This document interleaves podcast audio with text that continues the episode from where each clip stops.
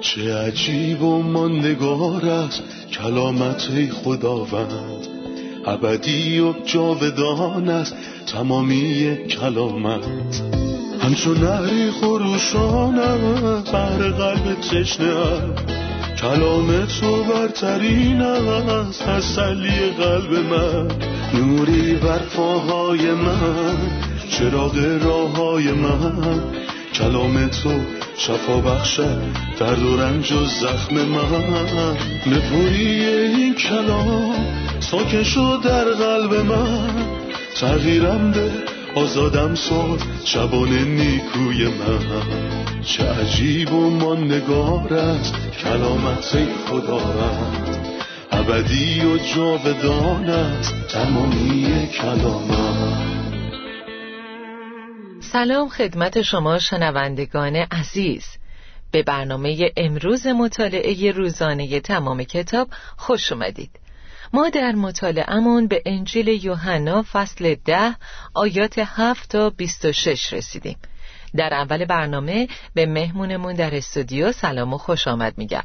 سلام برادر یوسف خیلی خوش اومدین. سلام خواهر سنم ممنونم. خدا برکتتون بده و همچنین سلام به تمام شنوندگان عزیز. برادر آیات 7 تا 21 فصل ده رو می‌خونم. پس عیسی بار دیگر به آنها گفت یقین بدانید که من برای گوسفندان در هستم. همه کسانی که قبل از من آمدند دزد و راهزن بودند و گوسفندان به صدای آنان گوش ندادند. من در هستم. هر که به وسیله من وارد شود نجات مییابد و به داخل و خارج می رود و علوفه پیدا می کند دزد می آید تا بدزدد بکشد و نابود سازد. من آمدم تا آدمیان حیات یابند و آن را به طور کامل داشته باشند. من شبان نیکو هستم. شبان نیکو جان خود را برای گوسفندان فدا می سازد اما مزدوری که شبان نیست و گوسفندان به او تعلق ندارند وقتی ببیند که گرگ می آید گوسفندان را می گذارد و فرار می کند آنگاه گرگ به گله حمله می کند و گوسفندان را پراکنده می سازد او می گریزد چون مزدور است و به فکر گوسفندان نیست. من شبان نیکو هستم. من گوسفندان خود را می شناسم و آنها هم مرا می شناسند همانطور که پدر مرا می شناسد من هم پدر را می شناسم و جان خود را در راه گوسفندان فدا می سازم من گوسفندان دیگری هم دارم که از این گله نیستند. باید آنها را نیز بیاورم. آنها صدای مرا خواهند شنید و یک گله و یک شبان خواهند شد. پدرم مرا دوست دارد زیرا من جان خود را فدا می کنم تا آن را بار دیگر باز یابم. هیچ کس جان مرا از من نمی گیرد. من به میل خود آن را فدا می کنم. اختیار دارم که آن را فدا سازم و اختیار دارم که آن را باز به دست آورم. پدر این دستور را به من داده است.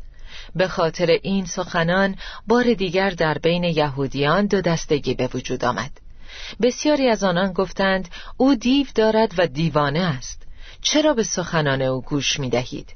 دیگران گفتند کسی که دیو دارد نمی‌تواند اینطور سخن بگوید آیا دیو می‌تواند چشمان کور را باز نماید؟ خب برادر یوسف در این آیات خداوند عیسی مسیح درباره خودش میگه در قسمت قبل شما اشاره کردین که کلمه در سه بار در اینجا تکرار شده لطفا اونا رو برامون یادآوری کنین و درباره در برای گوسفندان بیشتر توضیح بدین. در آیاتی که شما خوندین و به طور کلی در یوحنا فصل ده درباره سه در صحبت می‌کنه. اولی در آغل گوسفندانه. خداوند از طریق این در وارد آغل شد. کلمه دربان نماد روح القدسه که در رو به روی مسیح باز کرد تا خدمتش رو به عنوان کسی که تمام نبوتها در شخص او تحقق پیدا می کردن تایید کنه. درسته. اما قبل از اینکه ادامه بدیم کمی این مطلب رو روشنتر کنیم. در آقل چه مفهومی رو میرسونه؟ آیا منظور از این عبارت نبوت های عهد عتیق درباره مسیحه؟ اگه نه در آقل به چه معناست؟ دقیقا. در آقل یعنی همه نبوت هایی که درباره مسیح موعود اعلام شده بود در شخص مسیح تحقق پیدا کرد و هر کسی که از راه برسه نمی‌تونه بگه من مسیح هستم. کسی که از جای دیگه بیاد و از در وارد نشده باشه دزد و راهزنه. درسته. حالا چرا وارد میشه؟ وارد میشه تا گوسفندان رو بدزده چون شبان نیست. اما شبان از در آغل وارد میشه و شاید بشه اینطور گفت که دربان هین ورود اون بهش احترام رسمی می‌ذاره و این اتفاقی بود که موقع تعمید رخ داد. زمانی که روح بر عیسی قرار گرفت انگار داشت اعلام می‌کرد ای اسرائیل لازم نیست دنبالش بگردید. او اینجاست. من او را نمی شناختم اما آمدم تا با آب تعمید دهم و به این وسیله او را به اسرائیل بشناسانم. اما در دوم مسیح وارد آغل شد اما نه برای اینکه داخل آغل بمونه بلکه وارد شد تا گوسفندان خاصش رو خارج کنه. یعنی گوسفندان بسیاری داخل آغل بودند که به همه یهودیان اشاره داره. اما مسیح گوسفندان دیگری هم داشت که جز و این گله نبودند به خاطر همین گفت او گوسفندانش رو به نام می‌خونه و اونها رو از آغل بیرون می‌بره. تمام افراد نیکو یهودیت رو ترک کرده و از پی مسیح رفتند مطمئنا این کار براشون آسون نبود و بهایی داشت ولی این اتفاق افتاد. یعنی حتی بیرون رفتن از دین یهود از طریق مسیحه نه از طریق دیگه ای بله از طریق مسیحه مسیح به عنوان در برای گوسفندان به اونا اقتدار داد. در سوم در وسیع تریه من در هستم. دو در اول تاریخی و مربوط به گذشته هستند. در آغول که مسیح از طریقش وارد شد الان تموم شده و در گوسفندان هم که یهودیان از طریقش خارج شدن از میان رفته. این دو در به یهودیت مرتبطن و در سوم دری هستش که مسیح دربارش گفت من در هستم. هر که به وسیله من وارد شود. یهود یا غیر یهود. هر که به وسیله من وارد شود چه بدکار چه با نزاکت چه شرور و چه هر انسان دیگهی اگه وفادارانه از طریق من داخل بشه نجات مییابد و به داخل و خارج می رود و علوفه پیدا می کند آیا در این آیات بین در گوسفندان و خروج از یهودیت به وسیله مسیح و یا ایمان آوردن به مسیح شباهتی وجود داره؟ چون پولس رسول خطاب به ابرانیان گفت بیایید برای خروج از یهودیت نزد او بیرون از اردوگاه برویم. این یه دعوته. بله و من دعوت پولس رسول و دعوت آخر مینامم. وقتی با هواپیما سفر می کنیم اطلاعات فرودگاه دو مرتبه شماره پرواز رو برای سوار شدن اعلام می کنن و اعلام بعد از اون لسکال گفته میشه. یعنی بعد از این دیگه اعلام نمی کنیم و انگار پولس هم در فصل سیزده ابرانیان دعوت آخر رو اعلان می‌کنه. پس بیایید نزد او بیرون از اردوگاه برویم. این اردوگاه بر سر کسانی که داخلش هستند فرو میریزه. پس بیایید تا به خارج از اردوگاه نزد او برویم. کلمه نزد او به ما قوت میده تا از اردوگاه بیرون بریم. اردوگاه هر چقدر هم متروکه باشه هنوز هم در نظر انسان با ارزشه. ولی الان چی؟ الان خدا اونو رد کرده. خانه شما به خودتان ویران واگذاشته می شود قبل از اینکه دیر بشه از این خونه بیرون بیاین و قدرت بیرون اومدن در اوست. و این یه دعوته از هر کسی در هر کجای دنیا با هر ایدئولوژی و یا هر فرهنگی. از این مکان بیرون بیایید و مسیح رو بپذیرید. قبل از اینکه دیر بشه. مسیح که جلال برنامه او باد یه اعلانیه بزرگ داد که برای دلهای ما بسیار عزیزه. اینکه من شبان نیکو هستم. و شبان نیکو یعنی شبانی که بیشتر از خودش به گوسفندانش اهمیت میده. او جان خودش رو برای گوسفندانش فدا می‌کنه. خب برادر لطفا درباره این اعلان زیبا برامون بیشتر توضیح بدین. من دو شبانو در کتاب مقدس به یاد میارم. یکی واقعا چوپانی می‌کرد و دومی شبان اخلاقی بود. شبان واقعی حابیله که اولین شبان در کتاب مقدسه. او بهترین نخودزاده گلش رو به خداوند تقدیم کرد و خداوند از اون خوشنود بود. حابیل زندگی شادی داشت و همواره به دنبال بهترین بره برای قربانی بود ولی داوود به لحاظ اخلاقی شبان بود. اون به خداوند گفت آیا من آن نیستم که گناه ورزیده مرتکب شرارت زشت شدم؟ اما این گوسفندان چه کردند؟ در نتیجه گوسفندان به خاطر گناه شبان تنبیه شدند ولی در این فصل چیزی رو می‌بینیم که در حابیل و موسا یا یوسف و داوود نبود این ویژگی در هیچ انسانی که شبان باشه وجود نداره شبان نیکو شبان نیکو جان خود را برای گوسفندان فدا می سازد حالان که به سبب نافرمانی های ما بدنش سوراخ شد و به جهت تقصیرهای ما له گشت. تعدیبی که ما را سلامتی بخشید بر او آمد و به زخمهای او ما شفا میابیم این صلیب مسیحه. وقتی مسیح روی صلیب مرد نشانه شکستش نبود چون بعضیا فکر می‌کنن که یهودیان شرور مسیح رو شکست دادن. پس می‌خوان به خداوند ما مسیح کمک کنن. برای همین میگن او مصلوب نشد بلکه یه نفر دیگه به جاش به صلیب کشیده شد. اما در واقع مسیح کسیه که به جای ما مرد نه هیچ کس دیگه. مسیح اومد تا به جای هر کسی که به او ایمان میاره و نجاتشو میپذیره بمیره. درسته. آیه هشت میگه همه کسانی که قبل از من آمدند دزد و راهزن بودند. به گفته بعضی در اینجا منظور مسیح انبیایی هست که قبل از اون اومدن و اونا دزد و راهزن بودن.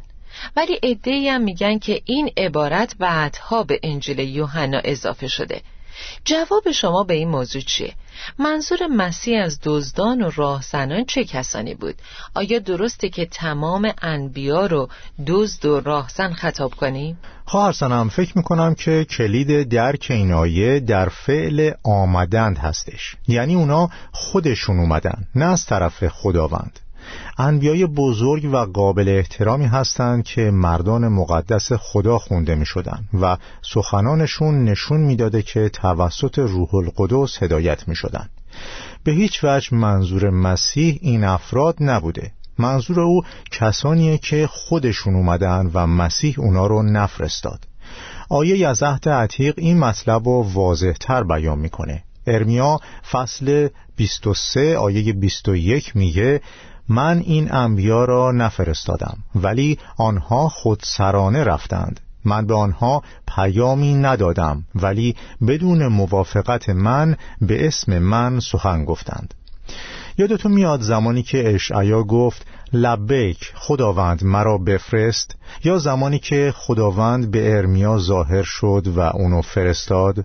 اما افرادی هستند که خداوند نفرستادتشون بلکه خودشون اومدن. این افراد دزد و راه زنن دقیقا.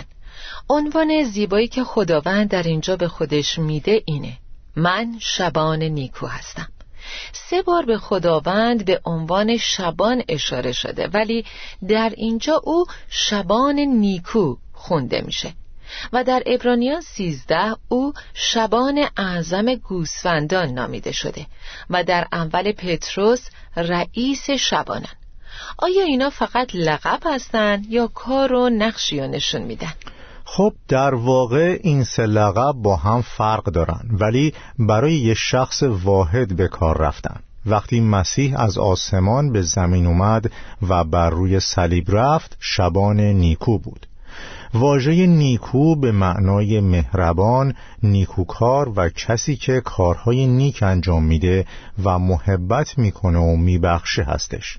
من در فداکاری شبان نیکو هستم. چه چیزی رو فدا کردم؟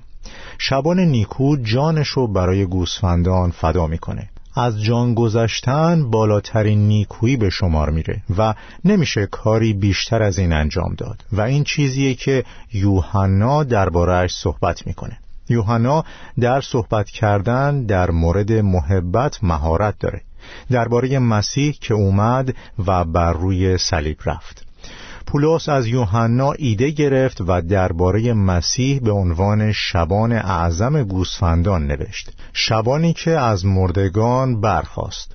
پس اگه شبان نیکو جانشو برای گوسفندانش داد خدا اون شبانو در قبر رها نکرد بلکه او رو از مردگان برخیزانید. خداوند ما عیسی مسیح شبان اعظم گوسفندانه. شبان اعظم مثل اصطلاح شبان نیکو مفهوم سخاوتمندی یا گشاد دستی نداره بلکه نشون میده که او گله خودشو در سراسر جهان می‌شناسه. امروزه پیروان مسیح همه جا هستند حتی در جاهای ناشناخته و در جنگل ها چشمان شبان اعظم متوجه گلش هست و از اونها و شرایطشون خبر داره. او هفت بار در مکاشفه دو سه میگه می‌دانم. از مصیبتهات خبر دارم. از فقرت خبر دارم. می‌دونم کجا زندگی می‌کنی. همه چیزو راجع به تو می‌دونم. حالا در عنوان سوم پتروس از پولس ایده می‌گیره. اگه یوحنا درباره کسی گفت که اومد و روی صلیب جان داد و پولس در مورد کسی صحبت کرد که از مردگان برخاست و در حال حاضر نزد خداست پتروس درباره او به عنوان کسی صحبت کرد که دوباره میاد. پس میگه تا چون رئیس شبانان ظهور کند شما مشایخی که وفادارانه گله خدا را شبانی می کنید تاج جلال غیرفانی را دریافت کنید. یعنی این سه عنوان درباره گذشته حال و آینده صحبت می کنند گذشته یعنی مسیح شبان نیکوست که روی صلیب جونش رو برای گوسفندان میده. در زمان حال او شبان اعظم گوسفندانه که موقع زندگی اونا بر روی زمین نگران و درگیر گوسفندانشه و در آینده رئیس شبانان ظاهر خواهد شد تا پاداش بده. به همین خاطره که اسمش رئیسه چون او کسیه که پاداش میده. چه کسی خدمت من و شما رو میسنجه؟ شاید از نظر من خدمتم عالیه اما شاید رئیس شبانان اونو طور دیگه ای ببینه. ارزیابی خدمت توسط رئیس شبانان انجام میشه. ما هر بار که کتاب مقدس رو مطالعه می‌کنیم به غنی بودن و عظمتش پی می‌بریم. همه ما می‌دونیم که مزمور 23 مزمور شبان نامیده میشه. آیا در بین مزامیر ارتباطی وجود داره که درباره گذشته حال و آینده صحبت کنه. مثل ارتباطی که بین شبان اعظم گوسفندان شبان نیکو و رئیس شبانان مشاهده کردیم. مزمور 22, 23 و 24 در رابطه با موضوعی که بهش اشاره کردین کاملا کاربرد دارن. مزمور 22 با فریاد شبان شروع میشه. خدای من خدای من چرا مرا ترک کردی؟ ما می‌دونیم چه کسی و در چه جایی این جمله رو گفت. مسیح بر روی صلیب این جمله رو گفت. او شبان نیکوست که جان خودشو برای گوسفندان فدا می‌کنه. اما این مزمور با مرگ مسیح بر روی صلیب تموم نمیشه بلکه با رستاخیز او تموم میشه. نام تو را بر برادران خود اعلام خواهم کرد و در میان جماعت تو را تسبیح خواهم خواند. یعنی مسیح از مردگان برخواسته. در مزمور بعد او که از مردگان برخواسته از ما محافظت می‌کنه. مسیح از تک تک گوسفندان نگهداری و مراقبت می‌کنه. پس داوود میگه خداوند شبان من است. می‌تونست بگه خداوند شبان ماست. و اینم درسته. خداوند شبان گوسفندانه.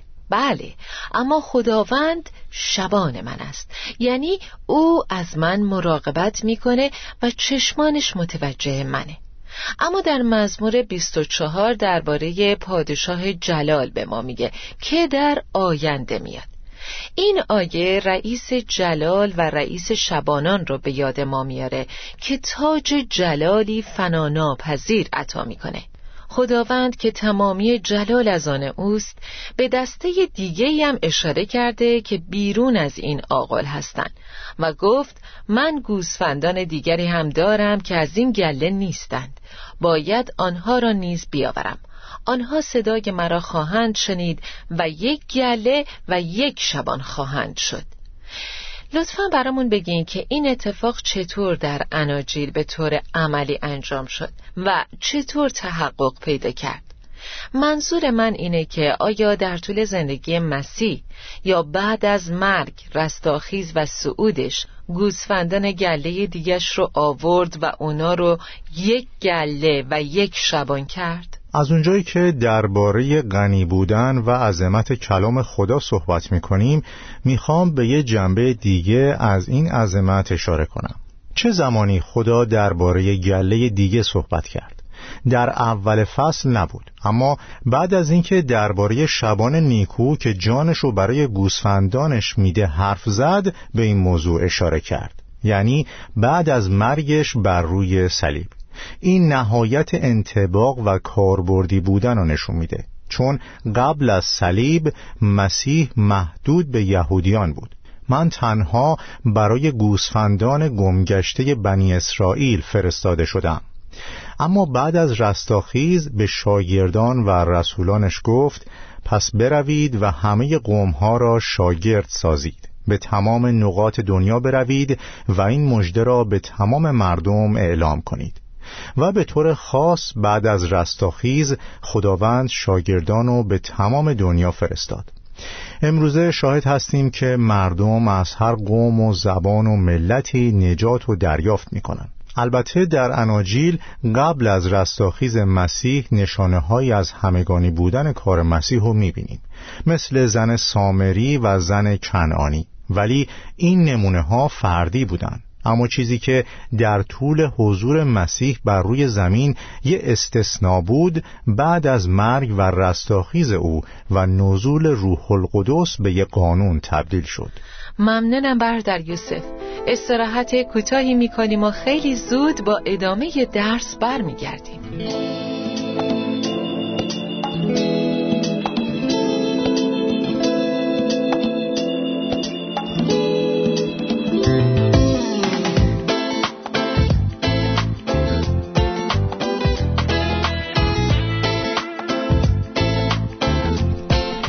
خداوند عیسی در فصل ده آیه 17 گفت پدرم مرا دوست دارد زیرا من جان خود را فدا می کنم تا آن را بار دیگر بازیابم هیچ کس جان مرا از من نمی گیرد.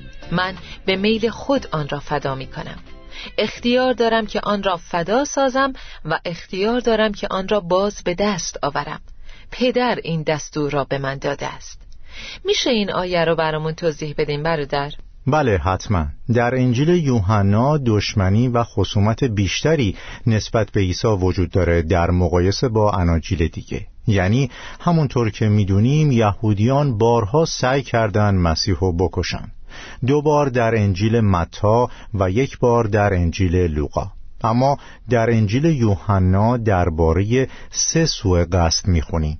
با این وجود که انجیل یوحنا تنها انجیلیه که به این عبارت اشاره کرده من جان خود را فدا می کنم هیچ کس جان مرا از من نمی گیرد من به میل خود آن را فدا می کنم چون مسیح به عنوان پسر خدا صحبت می‌کنه که هیچ کس نمی‌تونه جونش رو بگیره. برای همین در آیه 17 میگه پدرم مرا دوست دارد زیرا من جان خود را فدا می کنم تا آن را بار دیگر بازیابم. این جمله تا حدودی با من جان خود را برای گوسفندان می‌دهم و شبان نیکو جان خودش را برای گوسفندان می‌دهد فرق داره. در اینجا فقط نمیگه که من جانم به خاطر محبت به گوسفندان فدا می‌کنم بلکه میگه چون خدا رو دوست دارم این کارو می‌کنم اومدن مسیح برای اطاعت پدر حتی تا سرحد مرگ اونم مرگ بر روی صلیب یه انگیزه جدید به قلب پدر برای محبت به پسری میده که قبل از بنیان آفرینش دوستش داشته. هیچ کس نمی‌تونه بگه من به میل خود آن را فدا می‌کنم. من اختیار، حق و قدرت اینو دارم که ادعا کنم جانمو برای پدر فدا می‌کنم. و به میل خودم این کارو می‌کنم. ادامه آیه هم خیلی برای من لذت بخشه چون نمیگه که اختیار دارم آن را فدا نسازم. مسیح اومد تا جانشو فدا کنه. پس اختیار دارم که آن را فدا سازم و اختیار دارم که آن را باز به دست آورم. پدر این دستور را به من داده است. وقتی میگه من به میل خود آن را فدا می‌کنم و اختیار دارم آن را باز به دست آورم آیا این یعنی من خودم رو به مرگ میسپارم و خودم رو از مردگان زنده می‌کنم؟ آیا این می‌تونه از طرف یه انسان معمولی انجام بشه؟ درسته به هیچ وجه من با شخصی در حال مباحثه بودم و به هم گفت چرا خودتو اذیت می‌کنی؟ مسیح خدا نیست چون گفت خدا منو زنده می‌کنه. و من بهش گفتم اگه آیه رو بیارم که مسیح میگه خودش خودش رو زنده می‌کنه قبول می‌کنی که او خداست؟ اون شخص نمی‌خواست بگه بله. و من بهش گفتم فقط یه آیه نمیارم بلکه دو آیه برات می‌خونم. اولیش در یوحنا فصل دو که میگه این معبد را ویران کنید که من سه روزه آن را باز برپا خواهم داشت. و دومیش در یوحنا ده آیه هجده که میگه اختیار دارم که آن را فدا سازم و اختیار دارم که آن را باز به دست آورم بسیار عالی از آیه 22 میگه وقتی عید تقدیس در اورشلیم فرا رسید زمستان بود و عیسی در صحن معبد بزرگ و در داخل رواق سلیمان قدم می‌زد. یهودیان در اطراف او گرد آمدند و از او پرسیدند تا چه موقع ما را در بی تکلیفی نگاه میداری؟ اگر مسیح هستی آشکارا بگو.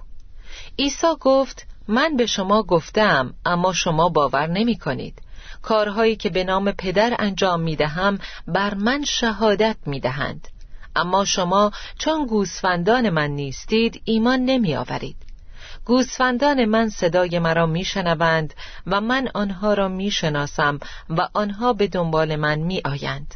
من به آنها حیات جاودان میبخشم و آنها هرگز هلاک نخواهند شد و هیچ کس نمی‌تواند آنها را از دست من بگیرد. برادر لطفا درباره وقتی عید تقدیس در اورشلیم فرا رسید زمستان بود توضیح بدید. عید تقدیس چه مفهومی داره؟ به خصوص اینکه در فهرست اعیاد خداوند در لاویان 23 چیزی در این مورد و به این اسم نمی‌خونیم. درسته چون این عید جزو هفت عیدی که خدا حکم کرد نیست. اما عید تقدیس یه مراسم آینی بود. بعد از اینکه آنتیخوس اپیفانس به معبد بیحرمتی کرد یهودای مکابی اومد و معبد رو احیا کرد. و عیدی به اسم عید تقدیس برگزار کردند. این عید در نیمه دوم سپتامبر برگزار می شده و زمانی که قوم این عید و جشن می گرفتن فقط سه ماه تا وقتی که مسیح و مصلوب کردن مونده بود یعنی در اون ایام مسیح روزهای پایانی عمرش رو سپری می کرد خورشید این ملت به غروبش نزدیک می‌شد و متاسفانه اونا نمی‌دونستن که در لحظات پایانی به سر می‌برن. این آیه از نظر من خیلی زیباست که میگه تا چه موقع ما را در بی تکلیفی نگاه میداری؟ اگر مسیح هستی آشکارا بگو. آیا مسیح آشکارا بهشون نگفته بود؟ چند بار دیگه باید می‌گفت تا بفهمن و فاجعه اینجاست که وقتی گفت سنگ برداشتن تا سنگسارش کنن. در فصل هشت که چند قسمت قبل بررسی کردیم دیدیم که مسیح بهشون گفت. چون بلا فاصله بعد از فصل هشت ماجرای شفای کور مادرزاد اومده و تا این فصل گفتگو ادامه داره. بنابراین مسیح به تازگی بهشون گفته بود و وقتی گفت که من قبل از تولد ابراهیم بودم اونا سنگ برداشتن تا سنگسارش کنن. بارها مسیح بهشون گفت. اما متاسفانه اگه با مردم زنده صحبت می‌کرد اونا میشنیدن ولی مسیح با مردگان صحبت می‌کرد. سال آخرم اینه که آیا خدا به طور واضح درباره مسیح و نجات دهنده نگفته بود؟ خدا بارها صحبت کرده و باز هم صحبت می‌کنه. در نتیجه هر کسی که به مسیح ایمان نمیاره عمدن و با آگاهی قبلی اونو رد می‌کنه. و در روز آخر جعبه سیاه زندگیش اینو نشون میده. ممنون بردر یوسف. برنامه امروز رو با عزیزان شنونده مرور می‌کنیم. خداوند گفت تمام کسانی که قبل از او اومدن دزد و راه زنن به نظرم کلیدش در این آیه است. مسیح گفت همه کسانی که قبل از من آمدند نه کسانی که فرستاده شده بودند. و این نکته در ارمیا 23 21 هم واضحه که میگه من این انبیا را نفرستادم ولی آنها خود سرانه رفتند. من به آنها پیامی ندادم ولی بدون موافقت من به اسم من سخن گفتند.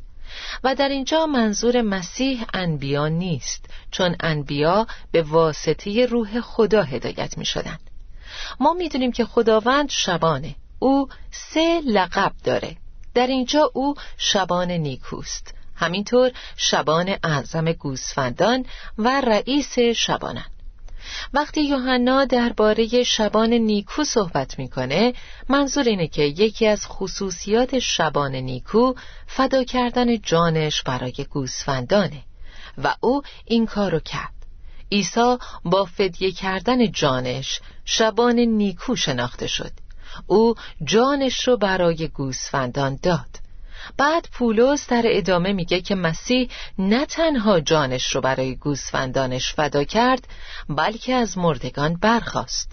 پس به ما پیروزی بخشید. یعنی ما در صف پیروزی او قدم برمیداریم. در آخر پتروس در رساله خودش می نویسه که مسیح نه تنها مصلوب شد و با پیروزی قیام کرد بلکه باز هم برمیگرده تا به هر کسی که از او پیروی می‌کنه و این مسابقه رو به پایان میرسونه پاداش بده. ممنونم بردر یوسف. خدا بهتون برکت بده. ممنونم. خدا به شما هم برکت بده. آمین. عزیزان شنونده تا یه برنامه دیگه و درسی جدید خدا با شما. چه عجیب و ماندگار است کلامت خداوند. ابدی و جاودان است تمامی کلامت. همچون نهری خروشان است هر قلب تشنه کلام تو برترین است تسلی قلب من. نوری بر پاهای من چراغ راه های من. کلام تو شفا بخشد درد و رنج و زخم من. نپوری این کلام ساکن شد در قلب من. تغییرم به آزادم ساد شبان نیکوی من. چه عجیب و ماندگار است کلامت خدا رد ابدی و جاودان است تمامی کلامت